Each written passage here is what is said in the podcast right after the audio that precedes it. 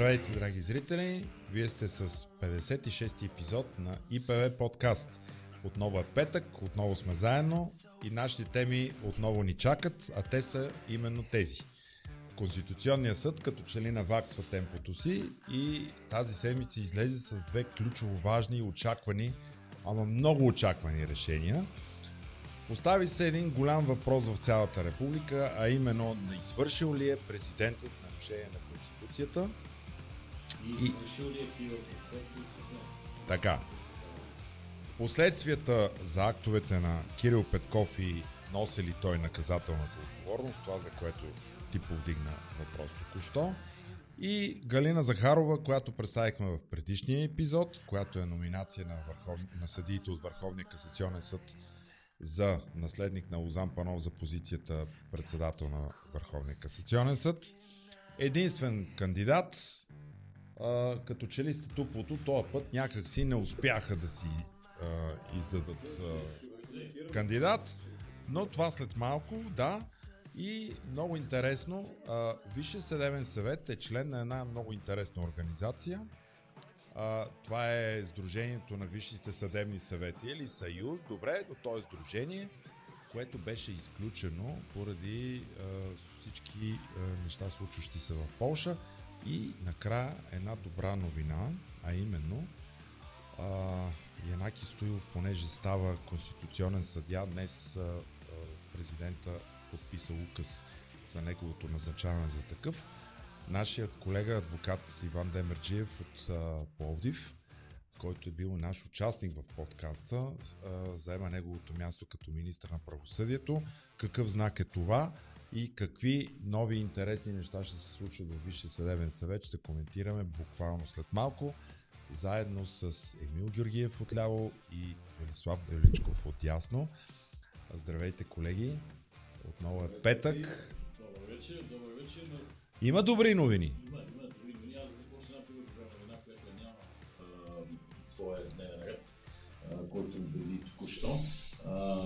Днес нашия водещ на подкаста, когато добре познават и от а, протестите миналото лято и откритите ни предавания от Рокмос, кръстовищата, триъгълника на властта, Петко Кърчев, стана лауреат на наградата Свободен електрон на фундация Булинг. Една награда, която бе спечелена за първ път награда на публиката в това съревнование в края на 2015 година от тогава Национална гражданска инициатива Правосъдие за всеки по повод нашата подписка и 6-те тогава идеи за съдебна реформа. Днес Правосъдие за всеки чрез Пепи Кънчев, водещия на подкаста на правосъдие за всеки една отворена врата към правото и справедливостта.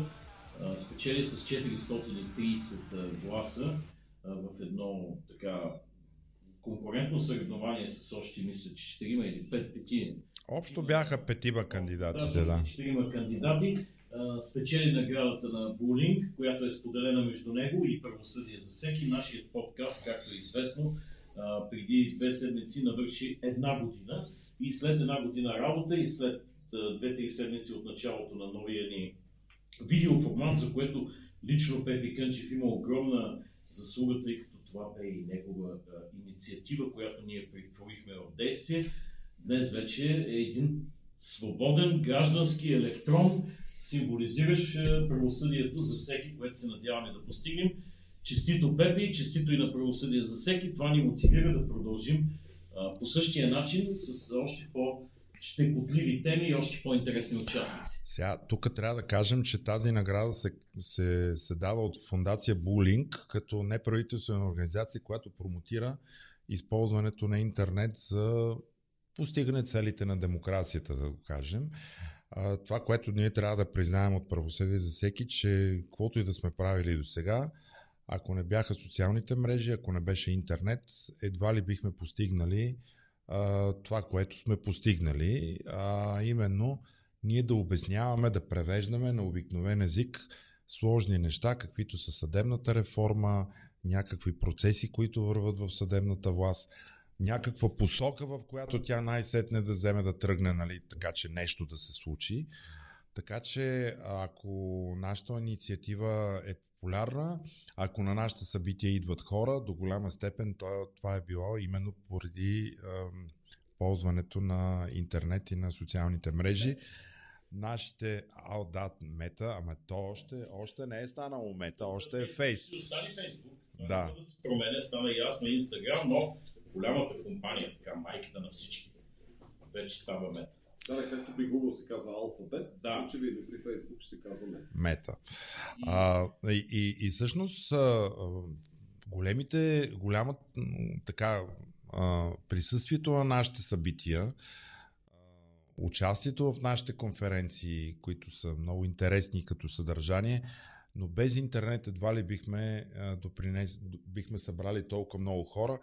А и този подкаст, факта, че все повече интересни гости успяваме да привлечем тук, това е пак отново благодарение на интернет. Бяхме в аудио, сега сме в видео. Надявам се така да ставаме все по-добри и в това. Така че, между другото, освен наградата, която е една грамота, имаме и някакъв ваучер, която е за техника. Надявам се да подобриме и звука и образа все повече. Аз благодаря тук, ще използвам и на Люси Арсов, който е човека, без който технически нищо няма да се случи. Той също води един подкаст Честна дума, които всички ние слушаме. Така че Всички дарители. Всички наши Да. дарители. Без тях също нямаше да се случи. нямаше да се които случи, с- така е. Които със своите дарения ни подпомогнаха, така че да постигнем това техническо обезпечение, без което, разбира се, нямаше как да имаме видеоиздаване. Аз ще си позволя обаче емо нещо да направя тук. Това, което техниката, благодарение на дарителите имаме. Така, настройките, благодарение на, на Люси Арсов ги имаме. Но това, което като че ли ни трябва е едно голямо просторно помещение, което да не изглежда така като в малка стаичка, но да е някъде, където така по-нашироко и повече въздух да имаме. Дай Боже, през следващата година, защото една вече изкарахме, да имаме и по-добра среда. Но след толкова а, реклама за ИПВ и въобще за, реклама, за наградата, която получихме буквално днес преди няма и час, а, да минем към темите, които касаят хората. Пускаме се в студената вода и цялата седмица един орган стана много популярен, за който и съседката Веска и а, ба Иван от горния етаж не бяха чували, а именно Конституционния съд. Не подценяваме, чак Аз мисля, че бяха чували. Покрай ония спор какви правомощи има главния прокурор и може ли да бъде разследван главния прокурор, който също беше особено популярен през тази година. Много хора чуха за Конституционния Е, съд, беше замесено името и на президента. Знаеш кога се чуха най-много? Когато чуха едно бразилско име, Братиньо. А, Тогава тогава много хора чуха за него. Все пак, нека кажем, пази правото от посегателствата върху него. Да, Затова кажи нещо за Конституционния съд. Ти си най-човек. Казвам каква е основната функция и предназначение на Конституционния съд във всяка една държава. Първо това съд ли е да обясниш?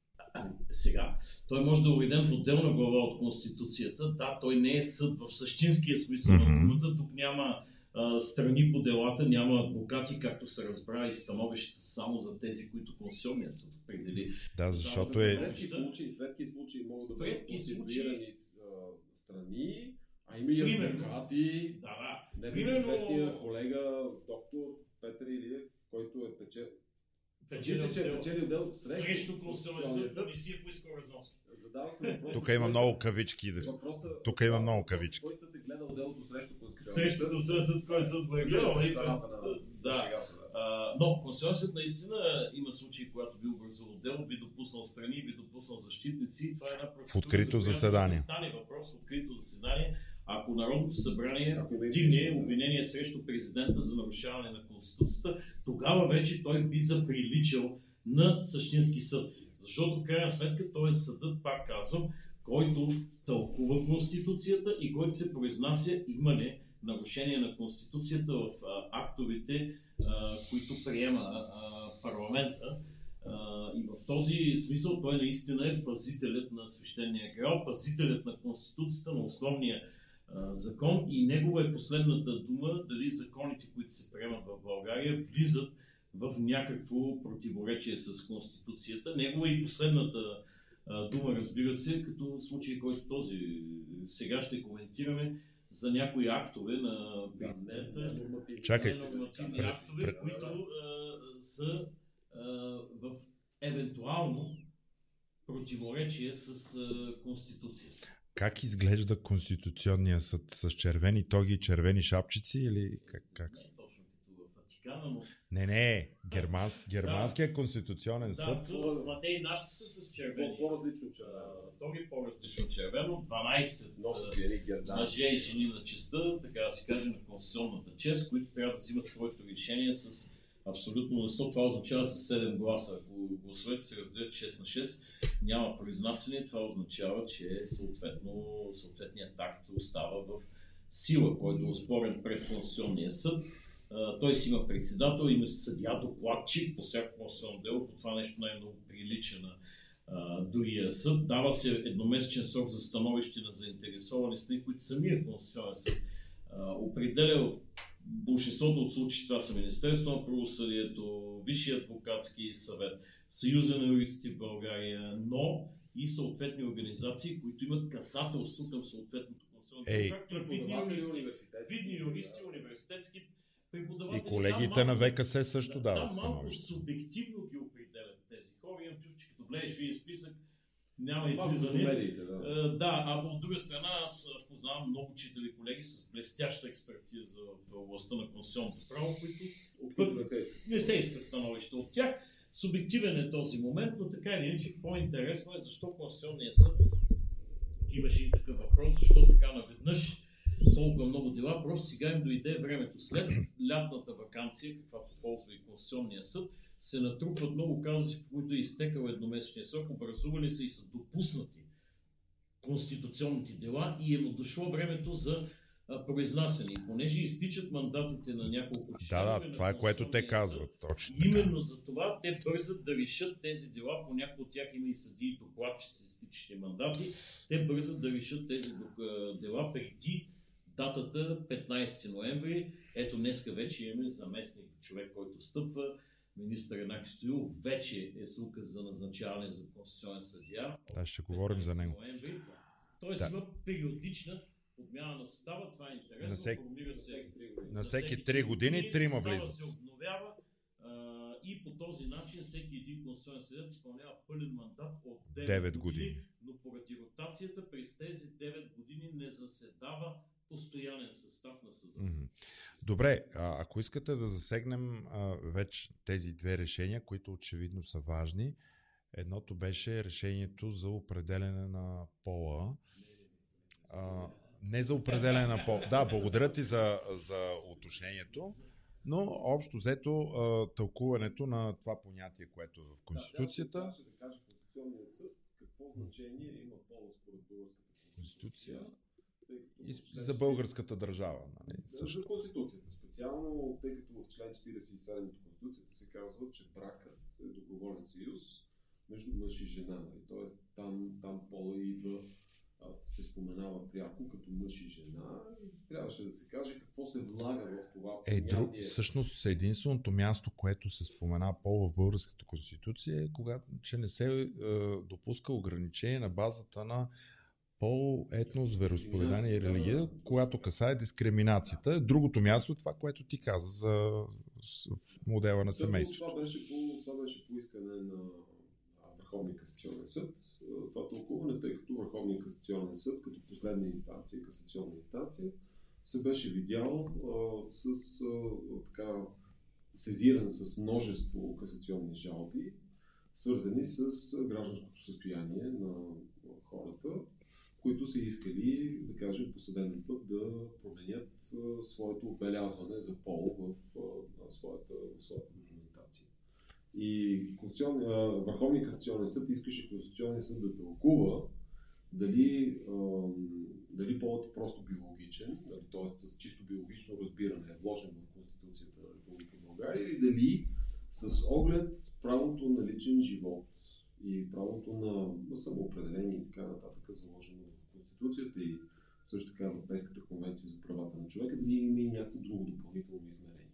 Тоест, сведено съвсем просто, възможно ли е а, административно а, отбелязания пол в някакви документи а, да бъде различен от чисто биологичния пол, което дадено лице, нали, даден гражданин притежава. Дали това разминаване е допустимо от конституционна гледна точка и тук произнасянето на Конституционния съд беше абсолютно еднозначно, че полът е в биологичен смисъл трябва да се разбира, като за тази цел Конституционният съд трябваше да тълкува Конституцията през погледа на авторите на Конституцията. Mm-hmm. 1991 година, проче това е една, един начин на тълкуване, който се, който се прилага почти на всяка. Истори... Историческо тълкуване. Историческо тълкуване в Австрия и в Германия дори има наименование за, за този подход, нарича се теория на вкаменеността. Тоест, mm-hmm. трябва да се вкамениш към датата, към която е приета въпросната норма, нали, или съответно цялата конституция, ако няма някакви изменения в нея. И трябва да се опиташ през погледа на тези хора да погледнеш и да кажеш какво те са искали да вложат в тези понятия. И аз мисля, че тук няма какво толкова много да се размишлява и да се, да се, да се обяснява, че от призмата на 1991 година. Това малко хора са в състояние нещо време да си спомнят за този период. Много от нашите е, слушатели си спомняме, да. Не, не, искам да кажа, че много от нашите слушатели и зрители най-вероятно са на възраст, която не позволява личен спомен да, да, да имат от, от това време, просто защото са млади хора. А, абсолютно ясно е, че към този момент никой не си е задавал въпроса дали може да има пола да има някакво различно измерение от чисто биология. Аз бих казал, че дори западната цивилизация в онези години а, си е разглеждала този въпрос по различен начин. Нали? Или може би вече е имало някакви наченки, но те далеч не са по-различни от това, което е било в България тогава. Да, най-вероятно всички са били на, на едно стъпало към този момент. Аз не мога да го кажа това нещо сигурно, но специално за българския контекст, няма, няма мнение Добре да, ама обаче поставя се въпроса. Това е нещо, което така, какво е искал да каже законодателя 91 година? Конституционни законодател. А, обаче и питането на, на ВКС по този въпрос е по отношение на как да приложат закона днес при една нова различна обстановка, 30 години по-късно. А, тези възприятия и думата пол, тя е започнала да се гледа на нея по различен начин. Хората са започнали да пътуват, попълвали се документи в други държави, където има повече от един пол, те се връщат обратно. Много от тези чужденци, те са дошли тук, сключили са бракове или поради някоя друга причина са придобили българско гражданство или отседнало с България и те попълват документите тук там са ги попълнили по един начин, искат и тук да ги попълват по същия начин. Не следва ли Конституционният съд да се произнесе към днешна дата този въпрос, как стои, а не към далечната 91 година? Тълкуването на Конституцията се прави по този начин. Абсолютно. Да, имаше, имаше много упреци, между другото. И в другия случай ще видим да. Същото нещо, Точно така, да. ще обсъждаме. А, имаше, имаше много упреци, че не е приложен така наречения еволютивен подход. Да. Нали? А, защото правото е динамика, разбира се, правото е жива материя и тя се развива и е динамична, но конституциите имат този, ако щеш плюс или минус, зависи как ги гледаш, защото всеки сам си преценя, нали така, днешно време в тази страна. Това е. А, а... Това е Слайв мотива на седмицата. Да, Всеки сам си преценя. Трябва да вземеш някаква отправна точка, от която да гледаш. Няма uh-huh. как иначе. Тоест трябва да вземеш нещо, което е статично и което, което е фиксирано, за да можеш да се произнесеш. Сега, ние тук трябва да кажем, все пак, за да не се. Ние, ние, ние не се занимаваме с фейк нюс нали, или с а, такива странни, странни писания в интернет. А, въпросът, който беше формулиран от Върховния касационен съд, не беше, не беше в светлината на колко са половете или повече от 20. Да, какъв е смисъл? А, а не, став, ставаше въпрос, ставаше въпрос а, по-скоро за това, възможен ли е, въз, може ли едно лице да избере за себе си пол, който да е административно признат и отбелязан, който да е несъответен на неговите или нейните полови, полови белези, биологични белези. Това е, това е мисля в основата си въпрос. И може ли от това, искаше да знае Върховния касационен съд, да бъде изведено а, едно притезание спрямо българската държава и спрямо администрацията, т.е. позитивно право за заявителя да поиска неговите, да кажем, документи, а, някаква друга част от неговата документация да бъде съобразена Мгм. с неговия или нейния личен избор, какъв да бъде пола, ако той е в разрез с а, чисто пола по външен вид, нали? т.е. по външни, по външни белези. И тук Конституционният съд казва, че полът е биологично понятие и той изследва биологичната отреденост нали, на, на пола, като отваря една вратичка и казва в редки хипотези, чисто медицински обословени, има хора, които се раждат като интерсексуални, при които не е съвсем ясно и не е съвсем еднозначно определенето на пола на база на външни полови белези, съответно на база на наличие на хромозоми. За тях, казва Конституционния съд, е възможно да изберат своя пол. Тоест те да кажат, аз съм по-скоро мъж или съм по-скоро жена. Това Но отваря ли някаква за законодателна останало- промяна в бъдеще? Не, не, не, не. А, не отваря. Но за всичко, но за всичко останало, казва се, Конституционния съд, казва, няма пречка човек да има своето собствено самовъзприятие за пол, който е различен от чисто биологичния, според външни белези. И това се подкрепя както от Европейската конвенция за правата на човека, член 8, Мгм. право на личен живот, така и частично от българската конституция, но то, това не се превръща в позитивно право за отделното лице да задължи държавата, тя също да се съобразява с този избор. Това е, това е голямата, голямата разлика, нали, която, голямата граница, която поставя Конституционния съд. Аз намирам, че едно сума сумарно, издържано и а, балансирано решение М. според Конституцията, нали така? Значи, Да, а, много, много, обаче- е важно, много е важно, когато една конституция се тълкува или един законодателен акт се тълкува, той да не бъде дописван. Мгм. А, а, с- Това е Има много тук, Пепи, нещо изключително важно. Конституционният съд, точно това, което каза Ема, не може да дописва в еволютивен смисъл Конституцията. Той тълкува текста към момента на неговото приемане по духа и смисъла на закона, вложен в мотивите на конституционния законодател тогава. Ако ще света радикално да се е променил 30 години по-късно, той е длъжен да постанови също. А ако има еволютивен подход, това е работа на парламента с промяна в Конституцията да уреди променените обществени отношения. Вижте, по Това не може да го прави Конституционния Така е, но под еволютивен подход аз разбирам както ние искаме да се осъществи еволютивен подход по отношение на решение 3, където се говори за взаимоотношението между властите. Тоест, веднъж Конституционният съд се е произнесъл и сега искаме друго произнасяне поради това, че има а, а, променена обстановка. Но нека да не смесваме. Единствено дали в компетенциите на обикновено или Да, Остави го онзи текст. Аз го давам само като пример. Аз имам един въпрос към вас. Как стои това решение в системата на другите актове, които Конституционният съд е издал? Спомняте си, миналата или по-миналата година се произнесе по отношение на м- Истанбулската конвенция, доколко тя е противоконституционна или не и следва ли да бъде ратифицирана или не. Там се засягаха подобни категории и подобни въпроси, защото проблема с а, конвенцията беше именно а, как се интерпретира пола. А, там се дава по-широко а, интерпретация, докато тук. Доколко това решение е а, последствие и подкрепа на това, което имаше предишното, или тук имаме нещо в ново?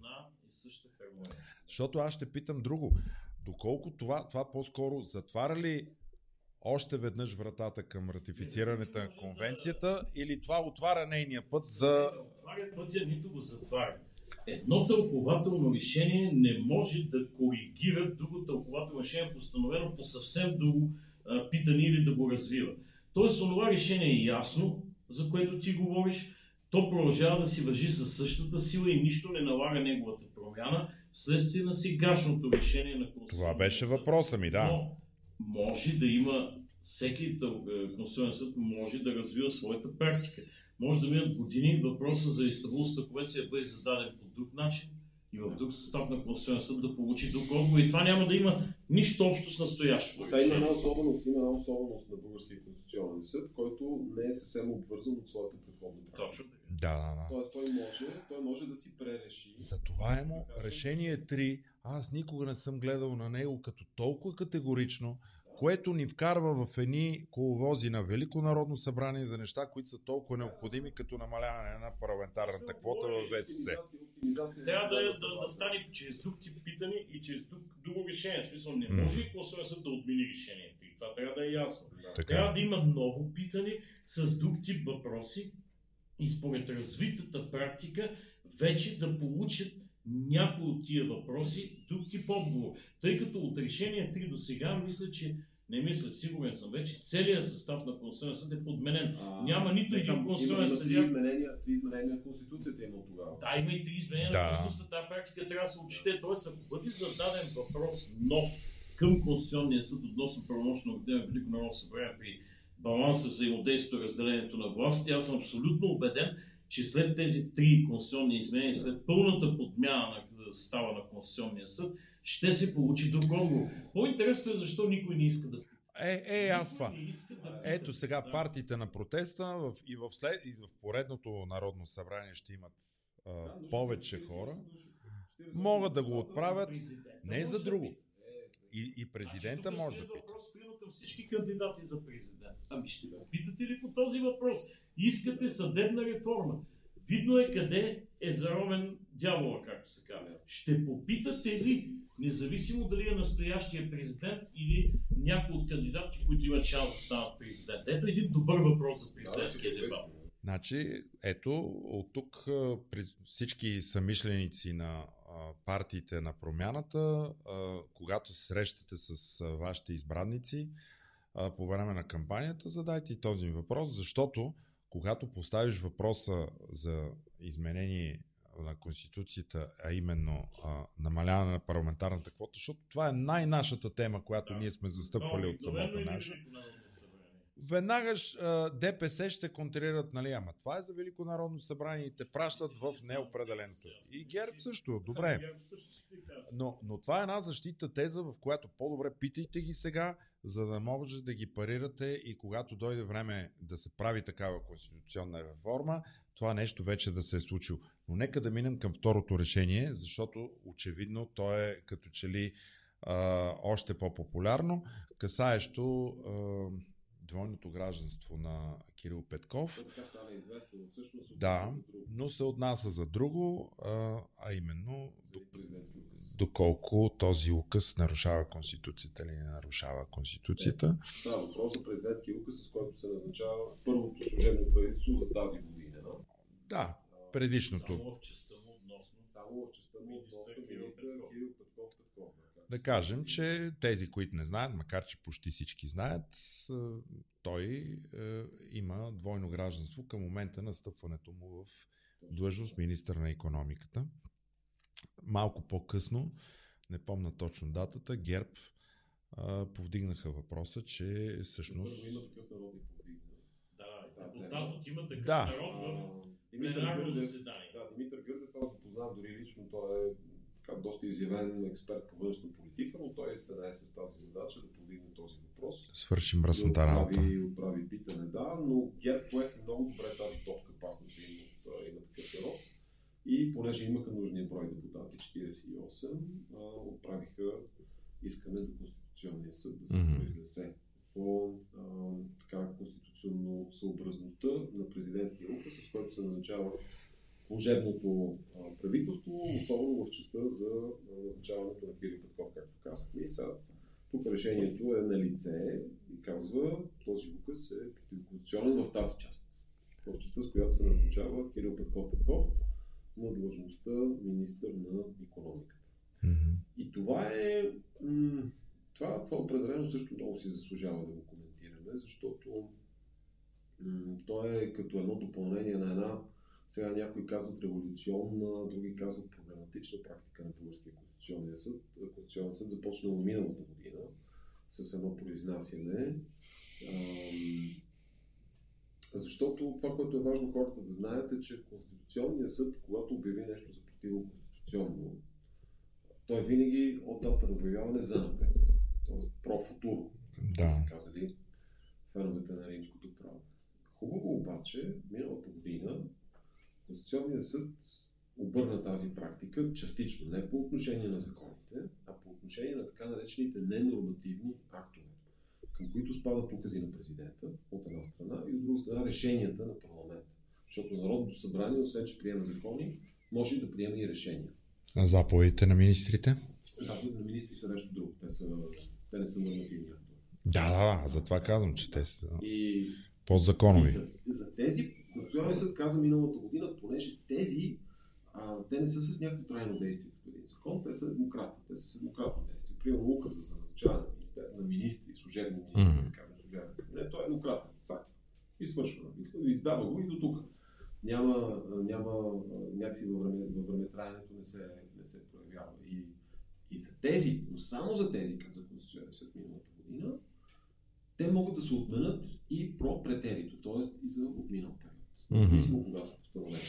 В тази връзка аз само ще кажа, че е много ценно, хората, които се интересуват от, от проблематиката и от темата, е много ценно да прочитат особеното мнение на конституционния съдия Георги Ангелов По допустимостта. за допустимостта, който точно това казва. Той казва, за мен това е абсолютно недопустимо, тъй като Конституционният съд се произнася за бъдещето. Винаги в бъдещето. Ако ние трябва да се произнасяме в миналото, нашата работа няма да спре. нали? Да, И- те трябва и, ще, и ще предизвикаме, ще предизвикаме траен хаос в държавата, което не може да е смисъл от а, съществуването на един конституционен съд, но той е, той е единствен съд на това мнение, той е в пълно мълцинство. Тук е важно да кажем, че с- съдия Георги Ангелов е от съдийската квота в а, Конституционния съд. Тоест, той е истински съдия. Той беше във Върховния административен Точно. съд, един от най-опитните Да. съдии там. Другото, той е един от изтичащите Точно, мандати да, през ноември месец. Е Е, не е поставен под натиск, защото всеки друг е представител било на парламент, на президент, които носят някаква политическа увързаност, докато тази квота на съда, тя е като че ли най-независима или по дефиниция е такава. Ще ни се да вярваме, но нали знаеш там, когато дойде техния ред да излъчат представител в Конституционния съд, се редуват един път Върховния касационен съд, излъчва един път Върховния административен, тогава когато той е бил назначен, не е бил ред на Върховния административен съд, но неговото особено мнение е наистина ценно в, в, в този смисъл. И а, тук сега възниква наистина големия въпрос, след като Конституционен съд той се е произнесъл, значи тук картите са раздадени, нещата са приключили, на дневен ред излизат два въпроса. Първо, президентът Радев нарушил ли Конституцията с назначаването на Кирил Петков за министър.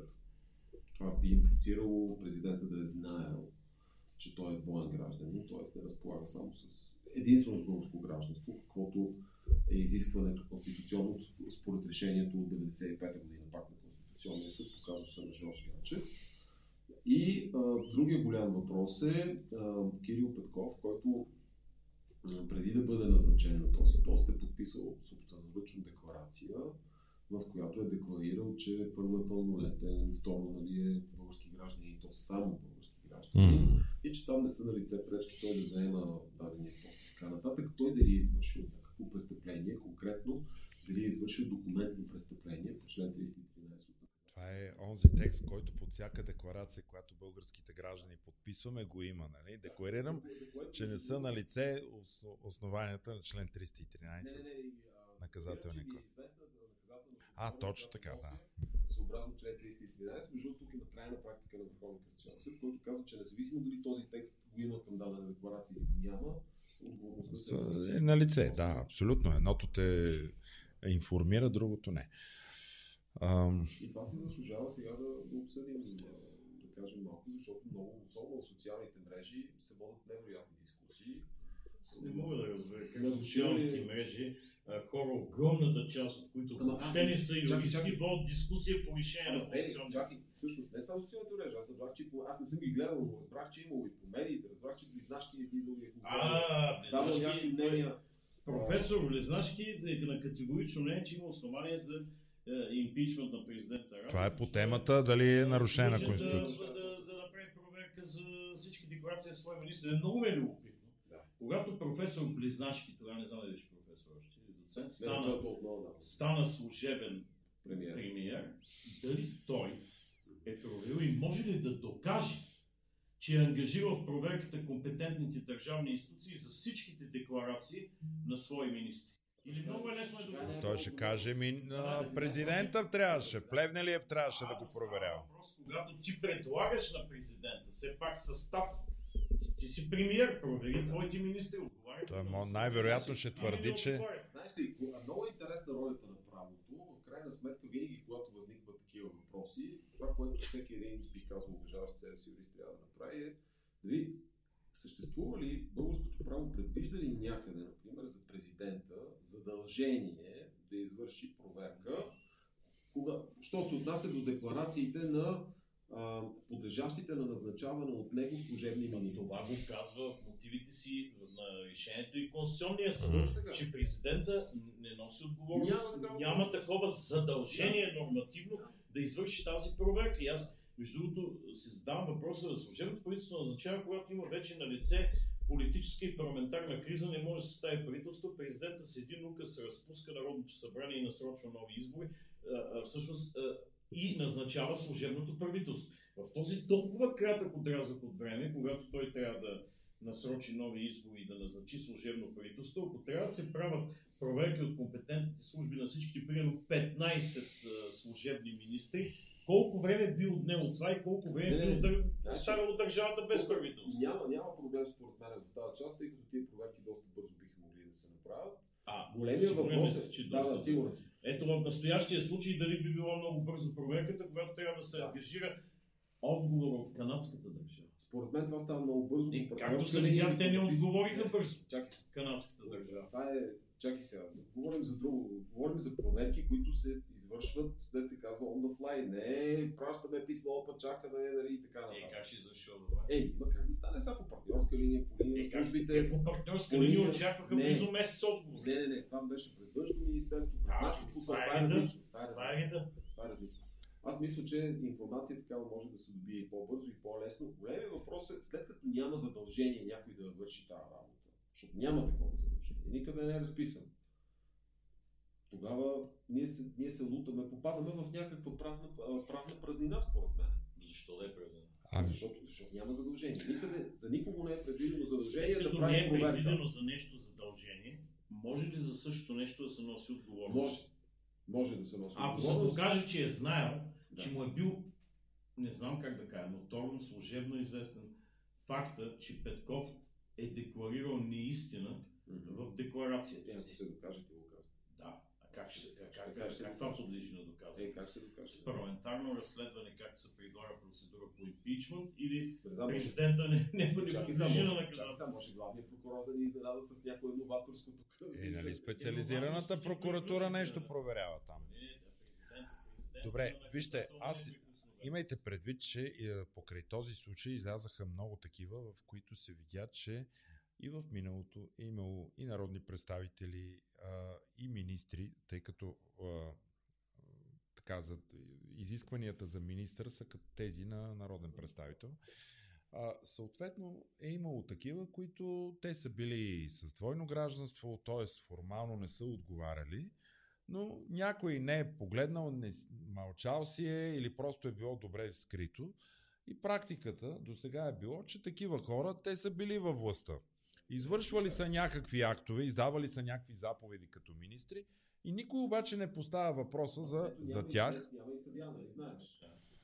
Така. Двата големи известни случаи са Петър Бойджиев, кандидат от БСП за министър-председател се- 94 година, който при И втора, и втора, да. и, И втора, да. и двойно гражданство.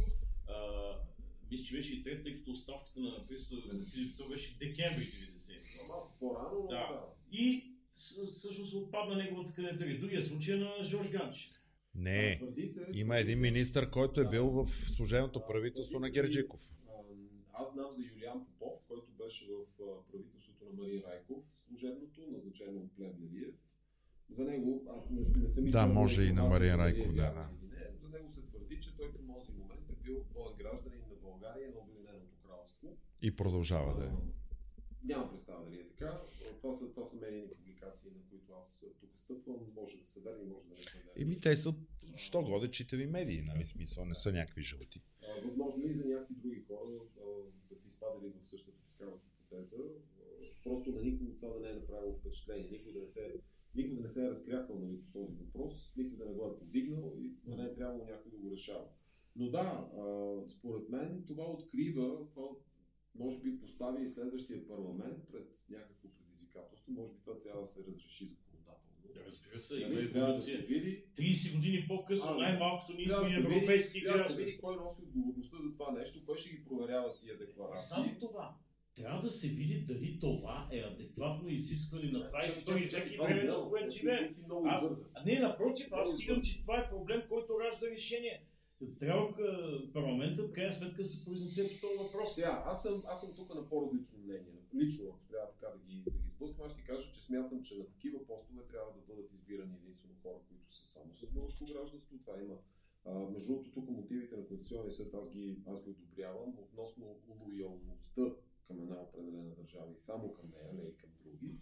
Разбира се, давам си сметка, че това, ще, това, това поставя в деликатна ситуация много наши съграждани, които във времето Ма са този да приели- му си народен представител. Точно така, да. А. Те са приели, те са направили избор. Емо, в момента има народни представители, които могат да стават кметове на населени места и общински съветници с Така е, двойно да. гражданство. Точно Каква е логиката да има различен режим за народните представители? Аз не говоря за президент. Сега, За в народните светлината, представители. в светлината на гражданство от страни от Европейския съюз, това наистина може да, Да, се точно за дискутира. това говоря. Това може да се дискутира на базата на договорите и на базата на Да. променената обстановка. Абсолютно, Да. сме и европейски граждани, крайна Да, но, но тя ги има европейското гражданство, нали знаеш, че не може да ходиш да си вземеш паспорт, на който пише само Да, европейско разбира се, но става въпрос, че за каква с лоялност ние сме членове на наднационално формирование. Канада е трета държава, нали така? Да, не, ние говорим в случая за европейските граждани. Съединените щати, Русия, Да, Турция, това да, всичкото да. са трети държави. Все още не са част от Европейския съюз. И да, аз тук в тази част се съгласявам, че в контекста на Европейския съюз и членството на България в него, това е, може да се предоговори, да се преосмисли и да се каже, че щом като граждани на Европейския съюз могат да се кандидатират, най-вече на местни избори, защото България е приела само на местни избори да ги допусне до кандидатури, в други държави на Европейския съюз може да се кандидатираш и като народен представител. Нали? Това, е, това е предоставено на дискрецията на отделните страни членки. А, то тук се задава въпроса дали наистина това не следва да се промени. Но и друго, за мен, в едно нещо Кирил Петков е прав чисто житейски, фактически, но не е прав юридически. В момента, в който ти си подал неоттегляем декларация за отказ от гражданство на друга държава, ако по законодателството на тази държава ти не можеш да оттеглиш повече а, това свое волеизявление, т.е. това е началото на фактическия състав по лишаването ти от това гражданство, а, трябва да може тези хора, за да не се ограничава пасивното им избирателно право, пък и назначаването им в изпълнителната власт, те да заемат тези постове при условие, при условие, че когато бъде завършен фактическия състав, те ще стъпват фактически в мандата си. Тоест мандата няма да бъде прекратен, но ще започне фактически мандата в момента, в който бъде завършена процедурата. Ясно е, че след като се отказваш от това гражданство, повече не можеш да ползваш неговите привилегии, нито да се придържаш към неговата лоялност. Тук има един закостенял механизъм, защото ако приемем пък, че някоя държава, примерно казва, че не търпи отказ от гражданство, докато не бъде разгледан от компетентен съд. И тази процедура продължава 3 или 4 години. Това, това е един мандат. Конституционният съд специално му обръща внимание и казва, че процедурата, която е предвидена специално нали, в настоящия случай, канадската процедура е изцяло съпоставима с българската, с съпоставими срокове, бързичко, в рамките на 6 месеца нещата се уреждат. Това Конституционният съд казва е окей, нали, и следва да се... Следва Е, се сега тук Добре, се. Защото, не, има, има държави, има държави в света, Да, които, например, не, те не освобождават гражданите си, например, от гражданство. Такава държава е. Ислямската република Иран, е, например, много известен такъв пример, поради което, когато ти си гражданин на Иран и искаш да кандидатстваш за гражданство на друга държава, то тогава не ти искат доказателство, че си се освободил от предходното си гражданство, ако се търпи само е и трудно. Ами Обединеното кралство мисля, че също е така. Ти можеш да поискаш. Те ти казват, ти можеш да искаш, но за нас ти си UK граждани. И това е положението. 6 месеца, така наречената кратка процедура, имахме два пъти парламентарни избори. Два пъти, примерно, те лишават от право да участваш в парламентарни избори заради една започнала. Не, не, аз съм съгласен с това, което казваш. Искам само да кажа, че Конституционният съд специално се е занимавал в мотивите си с тези Да, да, да. въпроси, което между другото прави решението наистина интересно за четене и в някаква степен ценно. Това, което лично аз не харесвам в това решение е, че именно, именно Конституционният съд прекалено а, всъщност не, той не само а, не, не, не, не примерва никаква тежест на личния отказ на Кирил Петков, подадения, нали? т.е. изпратеното заявление с нотариална заверка, проче нотариалната заверка е изискуемо по канадското право, когато се прави извън границите на Канада, т.е. прави се от, друга държава, се подава. Самият закон канадски казва, че трябва да е с нотариална заверка. защото много нали, имаше приказки по това въпрос, защо нотариална заверка.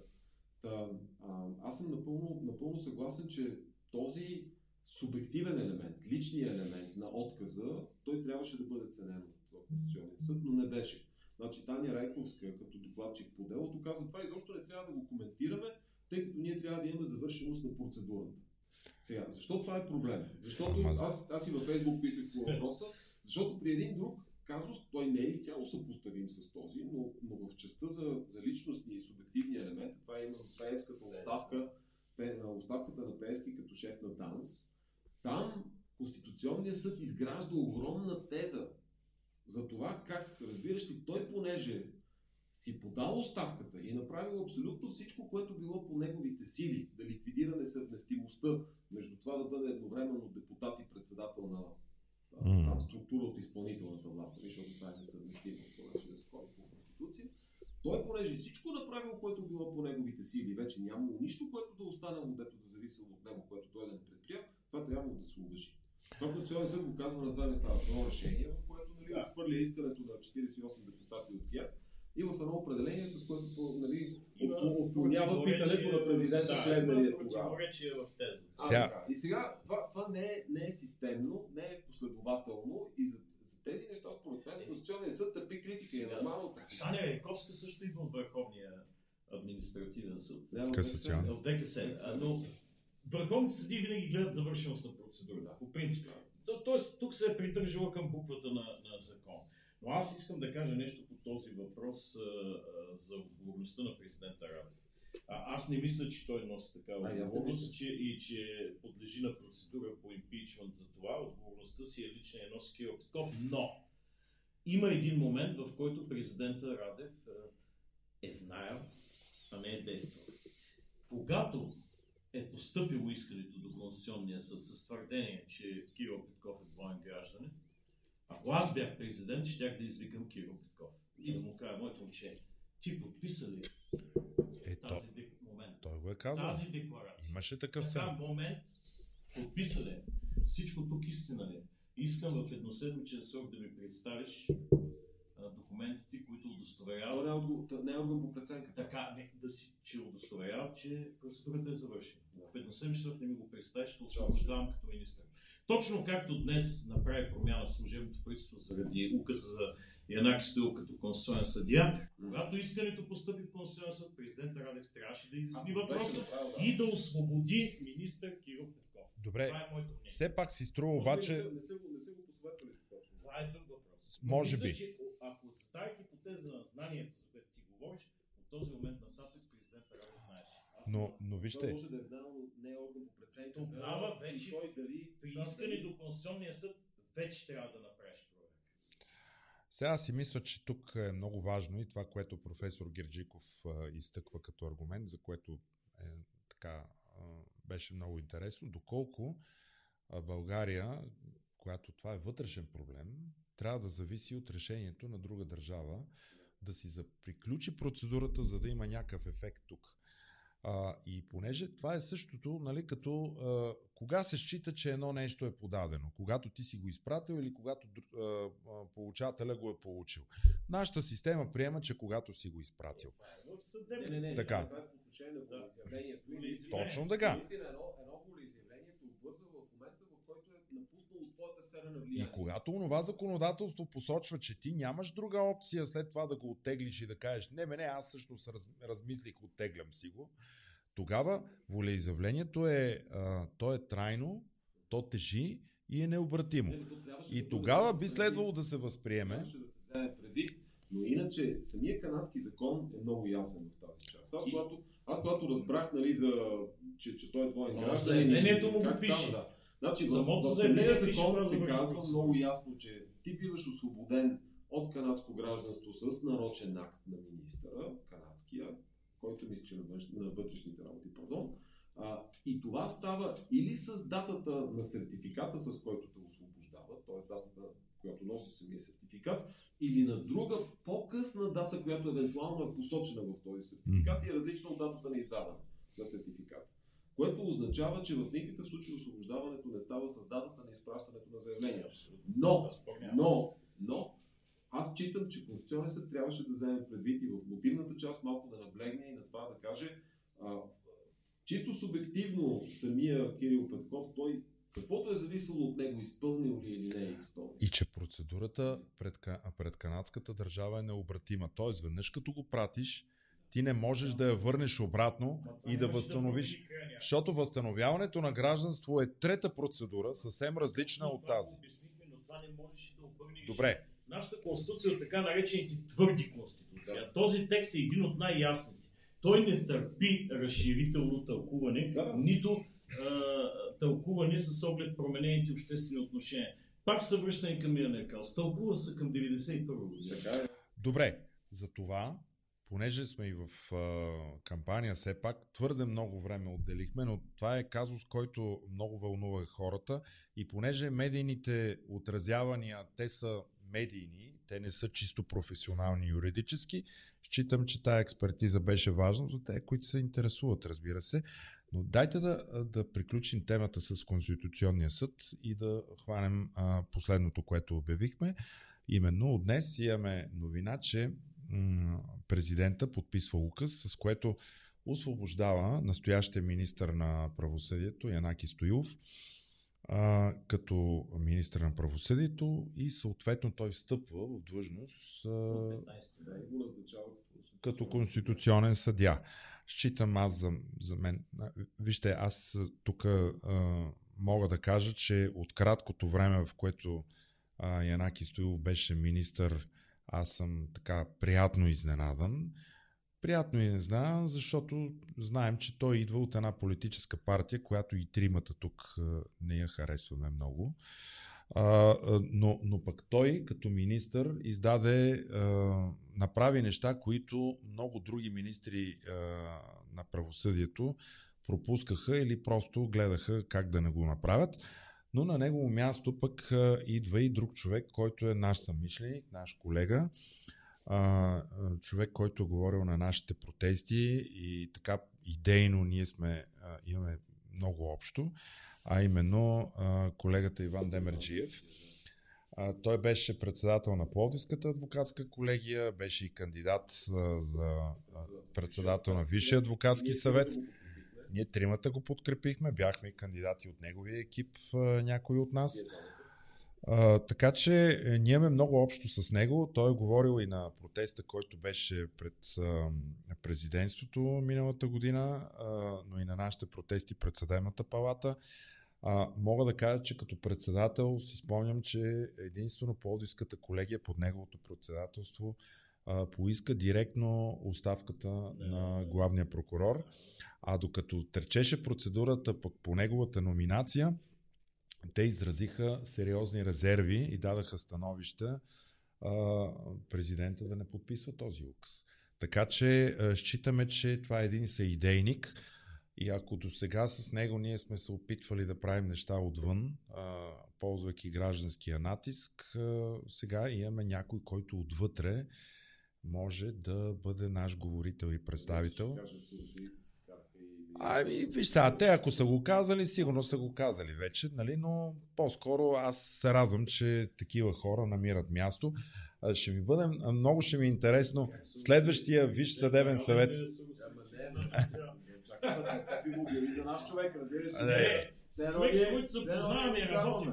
Аз до преди две години, три години не познавах кой е Иван Девич. Аз, аз се запознах с него. Скоро беше, да. Както се казва, неговите принципни позиции в адвокатурата, това, което той работеше за съдебна реформа и като председател на Поеста адвокатска колегия, сближиха нашите позиции с него.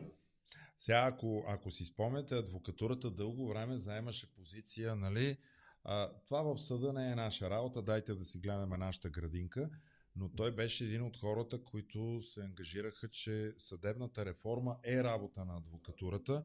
Това е нашето работно място. Ние там работим, защото всеки ден се явяваме по дела и съответно тази кауза е възприе като някаква, която си струва адвокатите да имат позиция. Сега, нали? аз първо искам да честитя на Янаки Стоилов. Той наистина много достойно, съвестно, почтено, професионално се справи през тези 4-5 месеца с ангажимента си като служебен министр на правосъдието и малко разроби Авгиевите обори в Висшия съдебен съвет, където председателства неговите заседания. Той поиска начало на процедура за освобождаване на Иван Гешев от поста главен прокурор. Честита и на колегата Иван Демерджиев. Той до сега беше заместник министър на правосъдието, сега става министър и има много важни отговорности и една от тях е да продължи делото на Янаки Стилов в Висшия съдебен съвет. Очаква се Конституционния съд с още едно много интересно решение да каже дали може министъра на правосъдието да иска освобождаване на един от тримата големи съдебната власт, председателите на Върховното съдилище и главния прокурор. Ако се спази същото историческо и автентично тълкуване към момента на приемане на Конституцията 91 година, безспорно е ясно, че може и според мен това е едно от най-логичните и единствено възможното решение на Конституционния съд, защото иначе наистина ще бъде пренаписана Конституцията в тази част, но това си е работа Аз мисля, че тази, тази норма 130 в тя от малко по-много време, но пък за сметка Да. това е още по-добре Още- документирана и мотивирана Изключително в, аргументирана. Да. И Какво казва въпросът- 130 въче? То, това е един номер за слушателите само. Е, какво, има право министъра, нали? Какви искания има право министъра да отправя към, Към Висшия съдебен съвет. Само искане, тъй като решението е на, Е на колективния орган. Да. Да. Тук вече ролята на новия служебен министр Иван Демерчиев, ако все още той е министр до съставянето на редовно правителство или в редовно правителство, пожелавам да продължи в редовно правителство, е дали той ще за, поднови и отстои тази битка в Висшия съдебен съвет за правосъдието и за независимостта М. на съда. Ами, много, В много, ще, значи, много ще отива на един а, министр на правосъдието да е непартиен, т.е. дори в едно бъдещо партийно там коалиционно, най- най-вероятно ще бъде правителство редовно вече избрано и потвърдено от парламента. Много ще отива тъкмо министър на правосъдието да е непартиен или надпартиен човек и то човек, който е с доказана експертиза в тази област. Нали? Не е някой, който те първо ще трябва да навлиза и да се занимава и така нататък.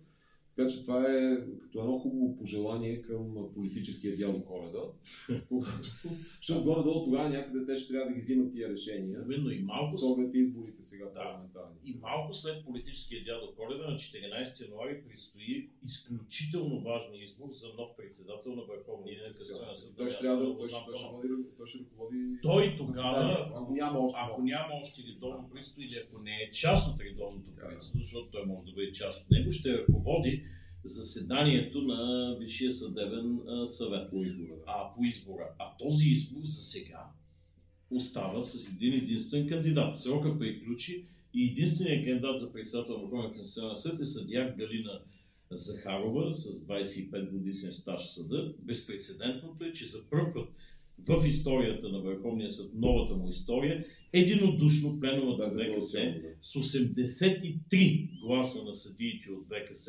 издигна кандидатурата на съдия Захарова за председател на съда, в който тази, тези съдии работят. Истинска еманация на съдийското самоуправление. Според мен това пък истински притесни бетонното статукво и монолитно прокурорско мнозинство в ВСС. В крайна сметка подкрепи и министър Стоилов каза, че при това положение няма да внася друга кандидатура. В крайна сметка друга кандидатура в срока не постъпи в момента А защо не постъпи? един единствен, защото за да се изправиш срещу целия състав на Върховния касационен съд и да преодолееш неговата воля с гласовете на политическата квота в ВСС и на прокуратурата, това би било европейски скандал, съизмерим с този в Полша и техния виж съдебен съвет. Не посмяха. Е, как отговаряме на въпроса, че ето сега, а, сега а, а, пак с състезание с един кон. Само, че от другите. Веднага как отговаря. Как беше издигнат Гешев за главен прокурор? Спомниш ли си? Да, от, от, про- от прокурори и само от прокурори. имаше ли общо събрание прокурорите за издигането на Гешев, освен едни подписки да вървяха в страната? Имаше подпис на главния тогава прокурор Цацаров и другите 10 от прокурорската колегия, които издигнаха Гешев, всичките 11, понеже трима могат да предлагат, за да не се появят три альтернативни гласа, всичките 11 Да, да. Да, няма, предложиха- празно как няма празно. Предложиха Гешев. Сега всичките 83 съдии във Върховния касационен съд единодушно номинираха председател от своите среди.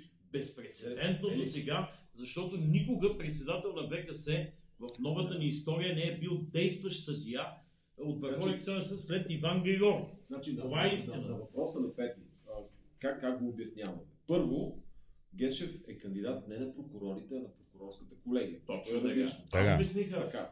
И второто, което е, за разлика от избора на главен прокурор, или по-скоро за разлика от възможностите за номинация на главен прокурор, които по нашия закон Мгм. в момента са възможни от или трима членове на прокурорската колегия или министъра на правосъдието, това са ти опциите. Когато се избира председател на Върховен административен съд или Върховен касационен съд, много е важен пленума на съответния съд. М. Той също може да номинира. Това го няма при прокурор... това, това при прокурорите изобщо не е предвидено, не съществува като... Опция. остави го прокурорите. Не, не. И това е, това, което Велислав не ти обясни, е, че съответно на зрителите, е, че тук гледаме живяна, живяно такова съдейско самоуправление. Сега, Висшия съдебен съвет във времето е бил много такъв, а, как да кажа, обтекаем по отношение на, на, на съдийското самоуправление. Когато беше избора на Георги Чулаков председател на Върховния административен съд, Срещу него беше Соня Янкулова. а, съдия. но те, те а, членовете на Висшия съдебен съвет го подкрепиха, защото той беше подкрепен от а, Общото събрание на, съдиите на, вас. На вас. Така.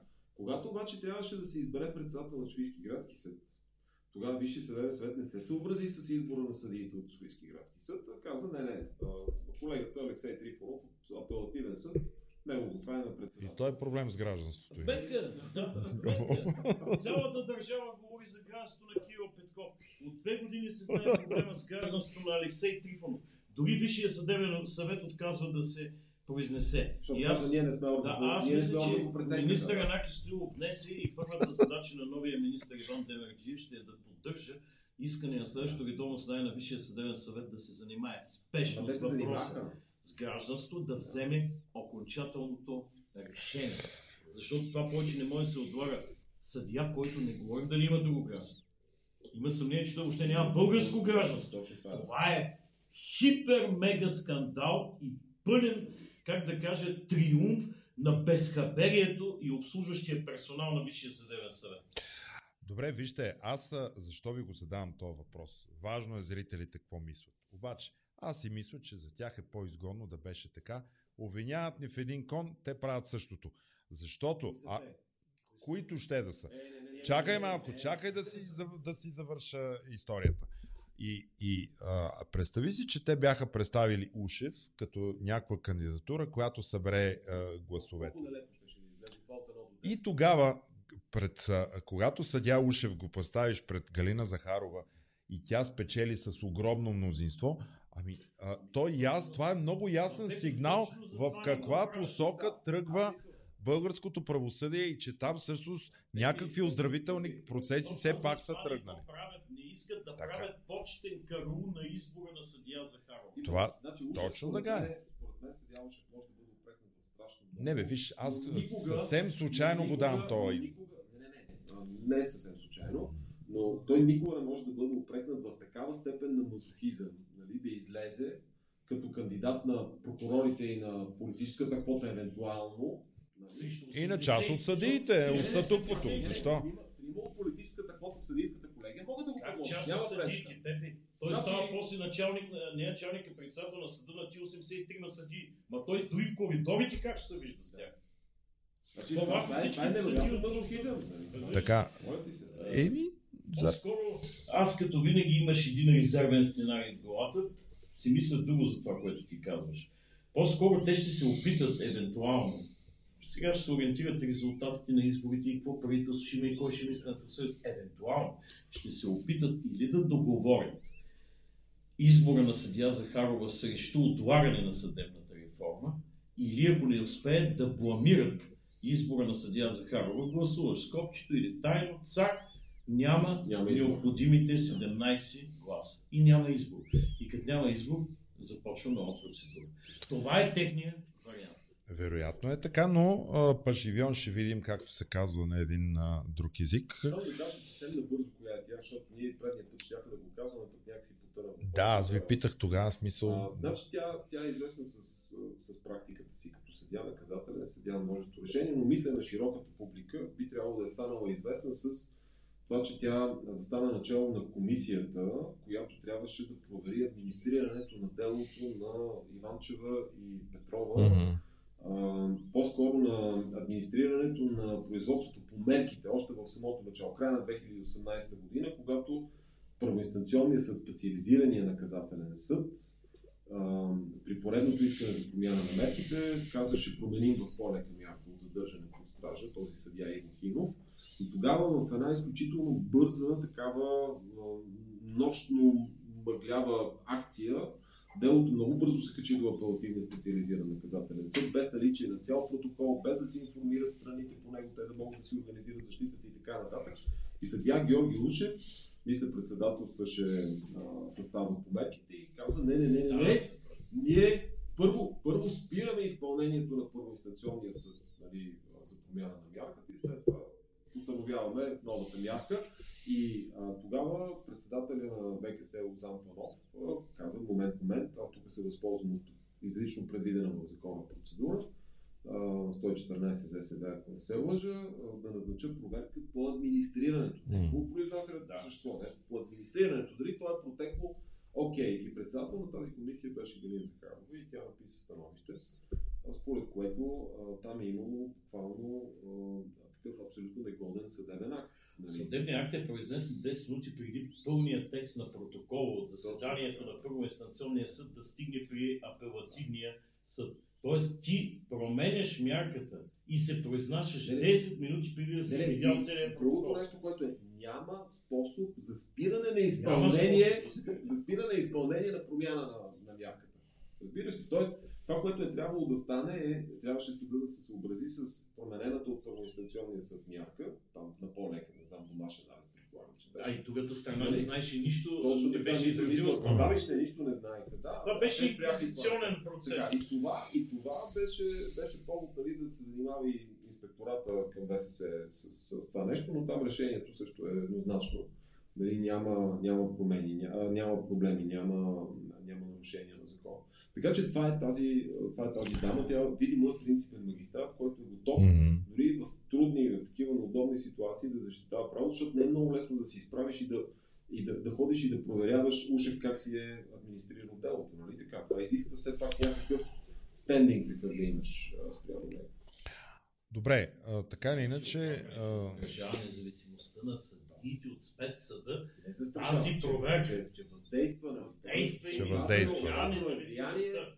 Казваме Да. влияние, но инспектората не споделя. съди от специализиран съд казаха, Да. че не, не се чувстват застрашени в тяхната независимост. Добре, а, понеже това вече е твърде а, специализирано и това касае повече нашите колеги и за широката публика не е толкова интересно, но а, събитията в Польша са изключително интересни. Го, говорих, да, ние сме ги коментирали и не само предишния път, но и преди това. И ние винаги, когато са ни питали може ли нещо по-лошо от това, което ние имаме като правосъдна система да се случи, е очевидно, че може. А, в Полша а, там а, последствията започват да идват едно по едно. А, има една асоциация на висшите съдебни съвети, която е европейска, мисля. А, точно така, където всеки висш съдебен съвет е отделен член на това сдружение, което е асоциация. А, и след всичко, което се случва в а, Полша в момента, а, те са решили като знак да изключат а, полския висш съдебен съвет. И тук се поставя въпроса българския. Може да да, Има един глас въздържал Значи решението е единодушно минус един глас, който е въздържал се. И така. Естествено, естествено, естествено. И той вика, дай да се въздържим, че ние може би да сме следващите, нали? Поне да бяха гласували против, ама като гласуваш против, всички ще забележат. Те пак са ги забелязали в интерес. съвет най-големият въздържател. Нали, Палмата за въздържание. От какво се въздържат? Каквото и да питаш нашия висш съдебен съвет, Дай още един път, се само въздържа. дай още един път съвсем накратко да припомним какъв е големия проблем там. Големия проблем е, че Европейския съюз не признава назначенията в, в полския ВКС, в полския Върховен касационен съд, тъй като те се извършват от орган, който е изцяло политизиран. Тоест, От изпълнителната власт, да го кажа. Да, значи 15 от 25 на членове на полския Върховен Висш съдебен съвет са политически назначенци. Това го няма дори и при нас. Мгм. Дори и при нас го няма. Това трябва да си го кажем. И а, понеже, понеже пък полският а, а, Висше съдебен съвет не се съобразява с решение на Съда на Европейския съюз, сега комисията налага наказание на Полша за всеки, за всеки ден несъобразяване с решението на Съда на Европейския съд по 1 милион евро глоба на полския данъкоплатец. Е, това му викам аз глоба. Това е другата, така, това е другата новина, защото те, между другото, защо? Защото това са механизмите, които са предвидени в договорите. Значи, когато една държава членка не се съобрази с решение на Съда на Европейския съюз, има Европейската комисия може по своя преценка да определи размера на глобата, която налага на, на съответната страна. Тя е обжалваема, проче, нали, и така нататък. Тоест, Польша може да се обърне отново към съда на Европейския съюз, ако, смята, че тия 1 милион евро са много несправедливо наложени и така нататък. Тоест, тази процедура е отворена, но а, все пак идва да покаже, че а, не е шега работа, това с което са се захванали. И един милион а, в общия бюджет може и България да намаже от тия пари. Агенти на въздържалите се обаче. Да, а, а, а това, между другото, по чия процедура, по чие, кой, кой, кой инициира тази процедура по, а, срещу Полша? Включването на... Това си е вътрешен въпрос. Това нещо идва в мрежата на В съдебните съвети. мрежи на съдебните съвети. е Очевидно в е предвидено, Да. че може нали, членството на една от организациите вътре да бъде, да кажем, Мгм. суспендирано за време или там временно изключване, нещо от този порядък. А иначе по отношение на произнасянето на Съда на Европейския съюз има отправено преюдициално запитване, както винаги. Нали? Да. Да. В рамките на такова преюдициално запитване се произнася и казва, не този орган е политизиран, той не може да изпълнява своята, своята функция да бъде орган по управлението на една независима по своята същност съдебна власт. Мгм. Е, някой ден и някой по, за българската система ще повдигне такова предюциално запитване. Аз ви предлагам, не знам колко време вече сме в, в ефир, а, както винаги, а, а, но при нас формата е такъв. А, ние говорим надълго и на широко. Винаги съм изтъквал, че подкаста е а, хубавото при него е, че особено за нашите гости, това е единствената възможност, където без да има ограничения от страна на медията, където в рамките на 2-3 минути ти трябва да кажеш неща, които са изключително важни, тук можеш спокойно да обясниш и да развиеш тезата си, без да бъдеш ограничен във времето и всеки стопа е на този, който те слуша, а не на този, който те излъчва. Така че аз мисля, че тези теми бяха изключително важни. Конституционният съд беше герой тази седмица с, своите, със своите количествени и качествени решения. А, аз се надявам, а, така както са тръгнали да наваксват, да наваксат и с това решение по отношение на а, така, искането за предсрочно прекратяване мандата на главния прокурор да се произнесе най-сетне дали министър на правосъдието може да направи. Много се надявам а, и а, Иван Демерджиев като министър да намери тази смелост, която има неговия предшественик да направи такова нещо. Най-малкото във Висши съдебен съвет дискусията ще бъде много интересна. Това беше всичко за, нас, за днес. Тук има един бутон отляво на мен. Натиснете го. Станете наш абонат. Слушайте ни всеки път. До него има една камбанка и нея натиснете, защото тя ще ви свести всеки път, когато има нов епизод. Освен в YouTube, може да ни гледате и във всички платформи за подкаст. А пък ако много харесвате това, което правим, или ако пък не го харесвате, но искате да стане по-добре, може да, бъде, да станете наш дарител. Начин е описан под бележките на този епизод. До следващия път. Останете с нас.